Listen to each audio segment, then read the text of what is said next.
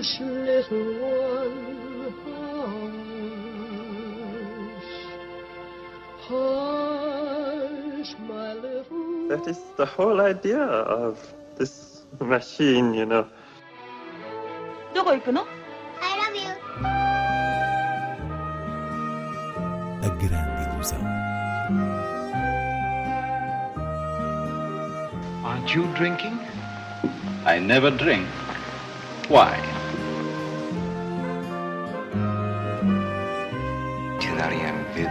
Hiroshima. J'ai tout vu. Tout.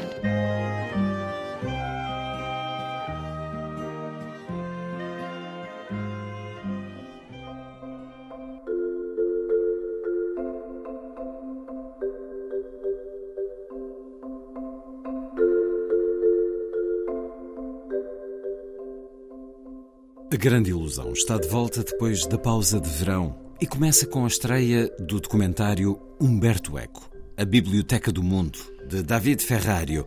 Inês Lourenço, a paixão pelos livros e pelo conhecimento nesta rentrée. Precisamente. É bom regressar e ainda mais sob o signo, sob influência de um documentário que nos desperta para uma sabedoria analógica nestes tempos do triunfo do digital. Humberto Eco, a Biblioteca do Mundo, foi por cá apresentado na Festa do Cinema Italiano em abril e chega agora às salas evocando a personalidade do título e fazendo-o com um sentido de transmissão e partilha.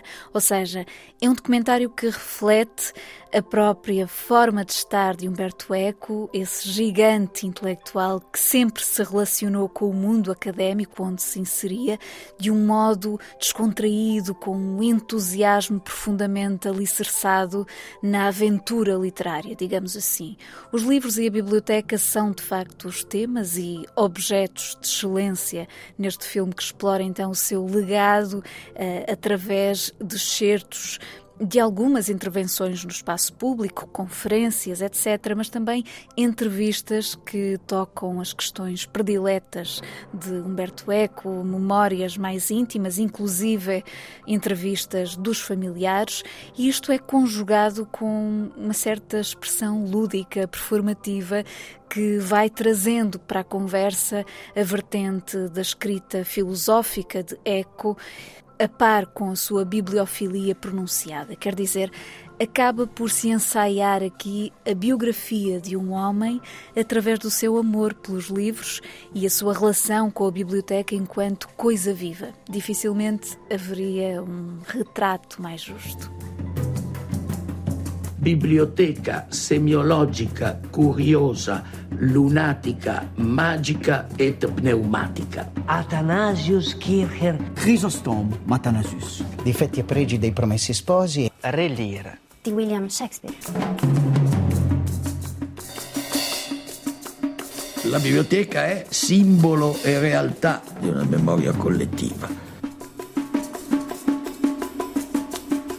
Disponiamo di libri freschissimi stampati più di 500 anni fa. Non sappiamo quanto sopravvivano i supporti elettronici. Non lo sappiamo perché i nostri computer attuali non sono più in grado di leggere i paleolitici floppy disks. Tutto quello che circola viene registrato e noi sapendo che è registrato non sentiamo più il bisogno di ricordarlo.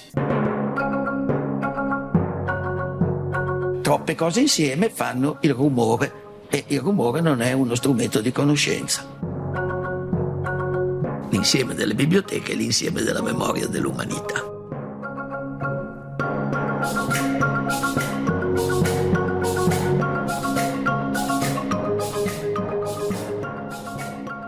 Destaca ainda para outra estreia em sala.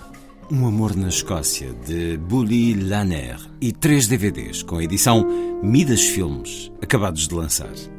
Um Amor na Escócia é daqueles dramas românticos muito eficazes que conquistam pelo seu classicismo impecável.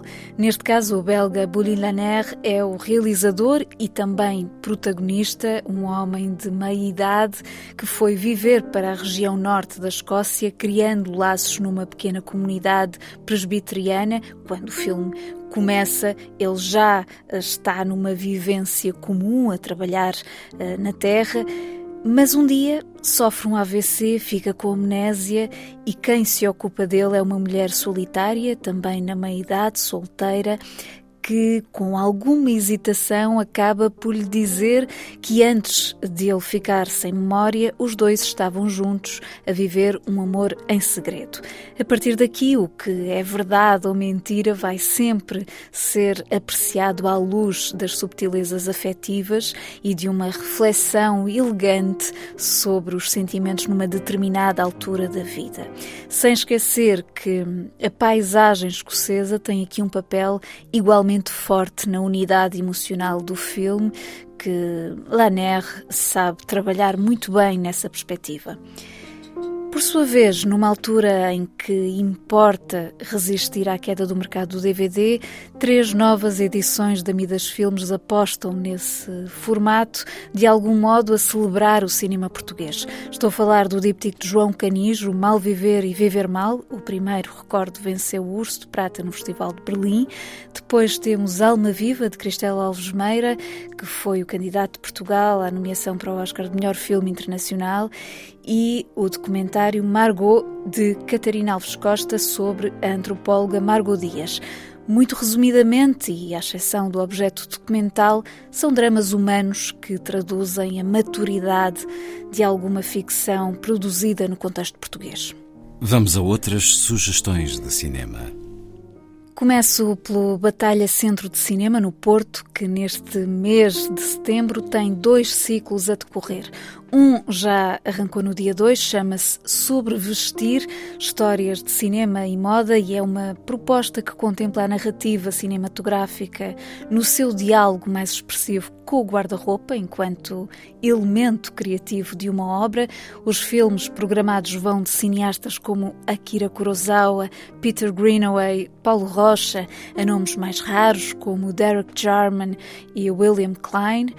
E o outro ciclo, dedicado a David Cronenberg, começa esta sexta-feira e é um olhar praticamente integral sobre a sua filmografia, das longas às curtas metragens, passando por filmes de outros autores influenciados pelo seu cinema, que permitem mergulhar na especificidade dos seus temas à volta do corpo e da tecnologia.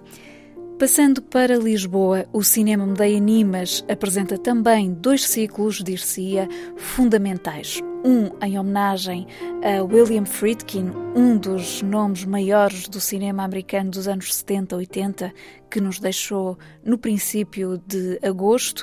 Há para ver quatro obras-chave: O Exorcista, Viver e Morrer em Los Angeles, Os Incorruptíveis contra a Droga e A Caça.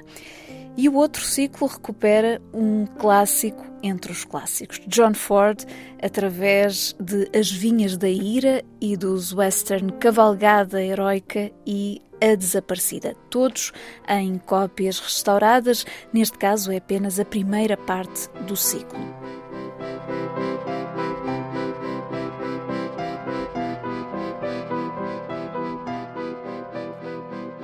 Ainda em Lisboa e na onda dos ciclos que recheiam o mês, a Cinemateca programa uma retrospectiva quase integral da obra de Jerry Schatzberg, o fotógrafo e cineasta conhecido sobretudo por O Espantalho e Pânico em Needle Park. A retrospectiva arranca esta quinta-feira com o privilégio da presença de Schatzberg nas primeiras sessões, Schatzberg, que tem 96 anos, e já a decorrer estão os ciclos Charlton Heston, uma presença épica por ocasião do centenário desse ator icónico da Hollywood clássica, e Alan Arkin, o comediante assustado. Este uma proposta verdadeiramente refrescante, porque são, sobretudo, títulos muito pouco conhecidos, alguns mesmo desconhecidos e inéditos. Alan Arkin foi, tal como Friedkin, uma das figuras do cinema americano desaparecidas este verão, um comediante que voltou à atenção de Hollywood já em idade avançada, através da sua personagem do avô no filme Little Miss Sunshine em 2006, que lhe valeu um Oscar Mas há todo um universo por descobrir, em particular dos anos 70, e é isso que este ciclo faz. Recua a essa fase em que Arkin moldou o seu estilo de comediante, ora neurótico, ora vulnerável, imprimindo um esplendor discreto que tanto pode enverdar pela personagem do vilão como pela figura dramática. Não dá para ir a todos os títulos, mas vou referir pelo menos um: Little Murders, uma das duas longas-metragens realizadas pelo próprio Alan Arkin, que estão neste programa e que é um exemplo tremendo da sua capacidade de trabalhar a comédia mais negra. Nesse filme ouve-se a certa altura o tema Skating in Central Park, composto por John Lewis, e é com ele que terminamos hoje.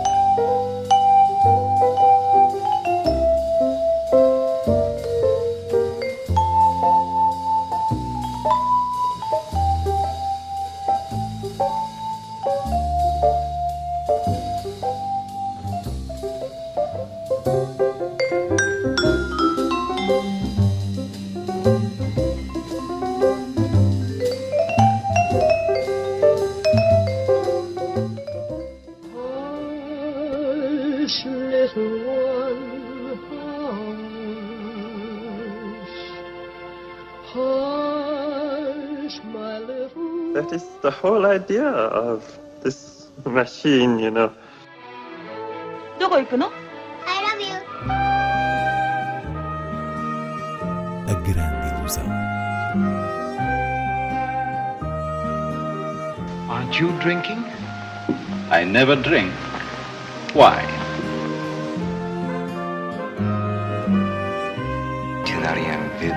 J'ai tout vu. Tout.